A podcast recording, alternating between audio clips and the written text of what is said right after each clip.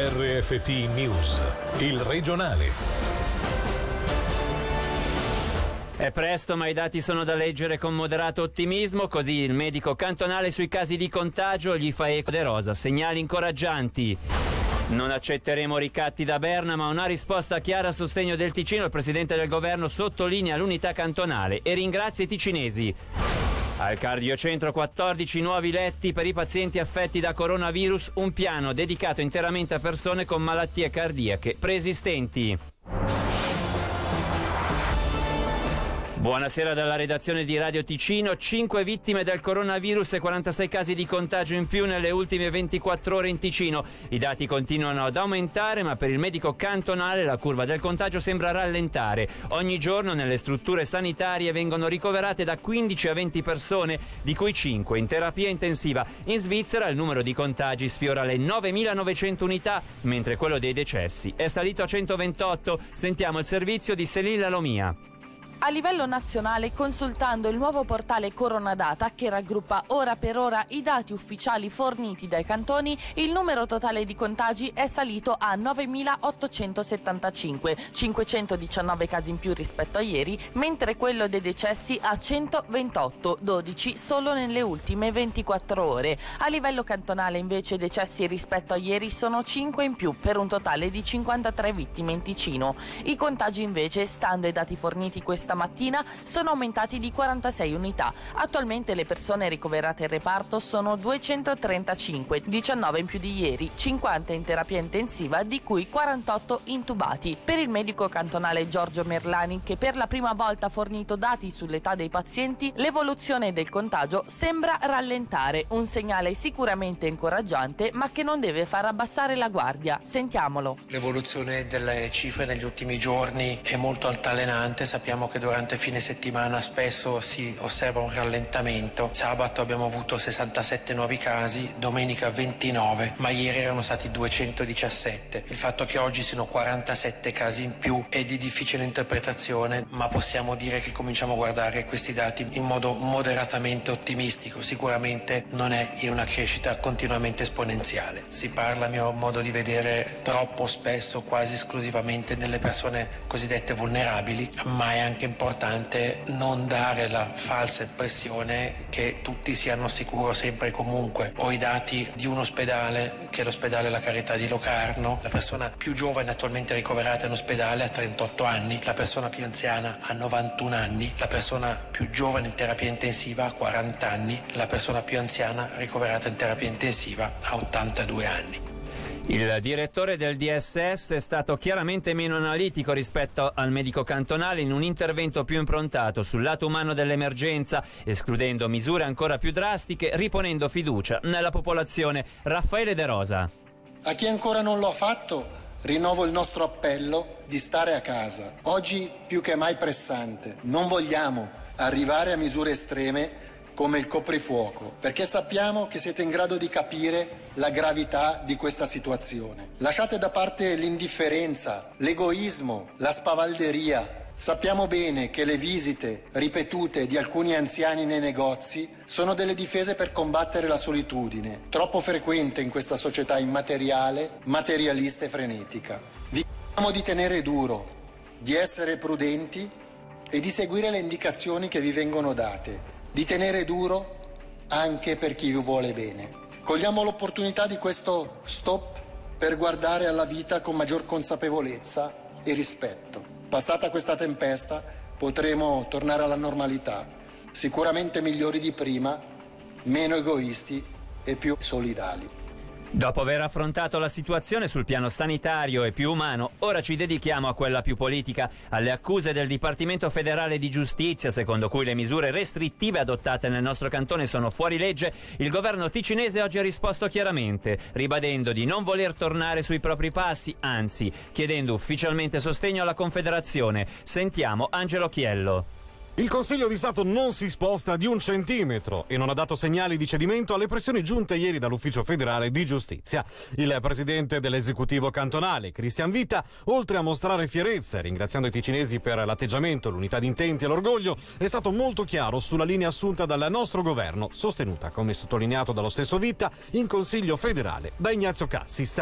Il Ticino non accetterà atteggiamenti ricattatori perché le misure adottate a tutela della salute pubblica dei ticinesi sono responsabili stabili e vanno mantenute. In questo senso Cristian Vita si attende una risposta chiara a sostegno del nostro cantone fra meno di 24 ore dal Consiglio federale. Alcune delle affermazioni sentite in questi giorni al nord delle Alpi ci hanno feriti come ticinesi e la popolazione ticinese ha giustamente reagito con unità. Le nostre decisioni sono state delle decisioni responsabili che tengono conto della reale situazione del nostro cantone. Abbiamo proprio ieri scritto una lettera al Consiglio federale chiedendo supporto e un chiaro sostegno al nostro cantone, ai nostri cittadini e alle nostre aziende. Abbiamo anche chiesto che i cittadini e le nostre aziende non devono essere penalizzate a seguito dell'anticipata diffusione del virus. Abbiamo quindi chiesto che possano accedere integralmente agli aiuti previsti dalla Confederazione. Ci attendiamo che domani il Consiglio federale, pronunciandosi sull'ordinanza, dica anche chiaramente quale posizione ha rispetto a quanto il Canton Ticino ha adottato. Da parte nostra non accetteremo evidentemente atteggiamenti ricattatori. Intanto anche il cardiocentro dedica parte della sua struttura al Covid-19, infatti ha messo a disposizione tutto il secondo piano per pazienti affetti da coronavirus. Questi letti saranno in particolar modo de- dedicati a pazienti che hanno contratto il virus e che soffrono già di malattie cardiache, come ci ha spiegato il direttore Massimo Manserra che ha voluto specificare come questa riorganizzazione sia fatta in modo da non mettere in pericolo i pazienti ordinari e garantendo loro le cure di cui necessitano. Organizzati isolando un reparto di degenza del cardiocentro all'ultimo piano. In questo caso l'abbiamo riconvertito completamente in un eh, piano di cure di letti tra cure intense e cure continue, completamente diciamo separato da quella che è la presa a carico e l'area di cura per pazienti che fanno parte di quello che è il mandato conferito al nostro istituto normalmente. Sicuramente partiamo da sei letti di cure intense, quindi posti ventilati e altrettanti avanti poco più di cure continue, quindi sono sempre ad alta sorveglianza, però non ventilati per pazienti veramente che presentano già in particolar modo delle patologie cardiache, che però poi purtroppo contraggono anche il Covid-19. L'importanza di specificare ai pazienti ordinari che non cambia nulla sulla presa a carico, anche chi eh, non è affetto da Covid-19, il cardiocentro mantiene a tutti gli effetti quello che è il supporto per i malati cardiopatici del cantone. La chiusura dei cantieri e dell'attività produttiva è indispensabile. Dopo quello accorato e trasversale della politica e di diversi imprenditori, oggi è giunto forte l'appello a Berna per sostenere la posizione assunta dal governo ticinese da parte di una settantina di medici e ricercatori, un atto forte nei confronti del Consiglio federale, come sottolineato dal dottor Franco Cavalli.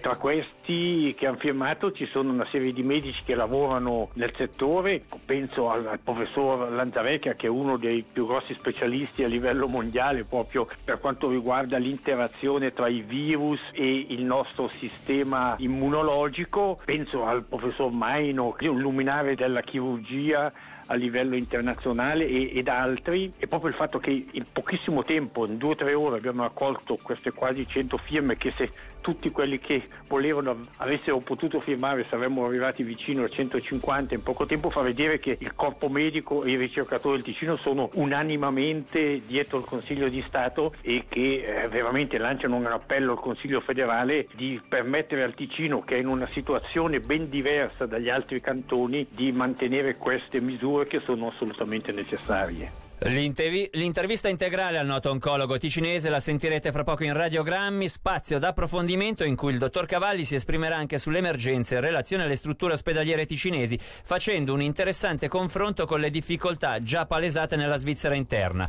E le banche si mettono al servizio delle piccole e medie aziende per supplire alle difficoltà finanziarie con cui sono confrontate molte ditte del cantone, costrette a ricorrere al lavoro ridotto o a chiudere temporaneamente l'attività. Gli istituti bancari hanno deciso di mettere mettere a disposizione denaro per evitare crisi di liquidità. Sentiamo dal direttore dell'Associazione Bancaria Ticinese Franco Citterio come si sta attivando il settore dai prossimi giorni ogni impresa in difficoltà di, di, liquidità potrà rivolgersi al suo istituto bancario e chiedere un aiuto che sarà evidentemente valutato nella sua portata ma sarà facilitato poi nella pratica e nel pagamento di questo credito. Ci sono due facilitazioni previste, una fino ai 500 mila franchi, il cliente potrà richiedere un prestito e questo sarà a sua volta poi garantito dalla Confederazione. Per i importi sopra i 500 500.000 franchi, la garanzia della Confederazione scende all'85%, il resto sarà a carico della banca e quindi ci sarà diciamo anche un approfondimento della pratica un po' più esteso rispetto alla prima facilitazione. Si stanno studiando delle durate che potranno essere di alcuni mesi e con delle condizioni che sicuramente potranno essere anche concorrenziali rispetto a quelle di mercato. Sulla tempistica di concessione del credito io eh, parlerei veramente di poche ore o pochi giorni a dipendenza un po' dalla pratica, però le banche sanno che è un momento in cui bisogna fare la svelta e quindi anche ogni pratica sarà accelerata rispetto ai tempi normali di crediti bancari. La situazione è difficile anche per i giovani alla ricerca di un posto di apprendistato, infatti la chiusura delle aziende e le conseguenze dell'emergenza che dureranno mesi cadono durante il periodo più frenetico per quanto riguarda la ricerca di un posto di tirocinio. Per la direttrice dell'ufficio dell'orientamento scolastico e professionale i collocamenti quest'anno saranno sicuramente minori. Sentiamo la direttrice Rita Beltrami. Adesso non si possono fare stage, però si possono mandare in avanti le candidature. I posti di tirocinio sono sul sito in questo momento 2400. Quello che io vorrei dire è che l'ufficio dell'orientamento con i suoi orientatori è a disposizione dei ragazzi in scuola media, stiamo cercando di contattarli tutti al telefono, siamo aperti, l'ufficio dell'orientamento è aperto, non possiamo fare le consulenze in presenza ma possiamo farlo al telefono, per cui se chiamate gli uffici regionali nazionali ci sarà sempre qualcuno che risponde e che vi mette in contatto con l'orientatore o l'orientatrice di riferimento. Dobbiamo anche essere molto realisti che per le aziende il momento in cui si riprenderà non sarà un momento facile, per cui la loro disponibilità verso la formazione duale eh, chiaramente sarà messa magari in secondo piano rispetto ad esigenze più urgenti sulla sopravvivenza stessa magari delle aziende. Noi siamo sempre attivi per tutta la popolazione per informazioni, per consulenze di orientamento, non non esitate a chiamare gli uffici regionali dell'orientamento, ci sarà sempre qualcuno che risponde e si potranno anche organizzare delle consulenze al telefono.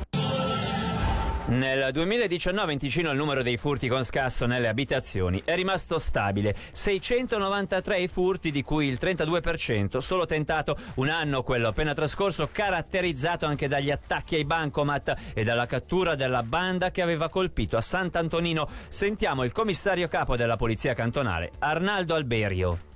L'anno scorso abbiamo avuto una situazione stabile legata ai furti con scasso, in particolare nelle abitazioni. Abbiamo avuto un incremento di furti in magazzini e case secondarie a seguito di una banda che poi siamo riusciti a ingominare che colpiva materiale da giardinaggio. Poi ci sono stati gli attacchi ai bancomat, sette colpi, quella che aveva portato agli attacchi di Sant'Antonino, la banda è stata sgominata. Un aspetto interessante sono stati il calo dei furti di velocipedi abbiamo messo in atto delle strategie per contenerli, visto che l'anno precedente invece c'era stato questo aumento dovuto alle bici elettriche e alle biciclette di alta gamma, senza dimenticare borseggi che sono d'opera di diverse bande che si spostano in tutta Europa e sistematicamente vanno a colpire determinata tipologia di popolazione come gli anziani o abbiamo avuto anche un'inchiesta legata a truffe o furti con astuzia dove venivano colpiti anche delle persone portatrici di handicap per convincerle a fare dei prelevamenti di denaro, ma anche in questo caso l'inchiesta ha permesso di identificare il fenomeno e stroncarlo.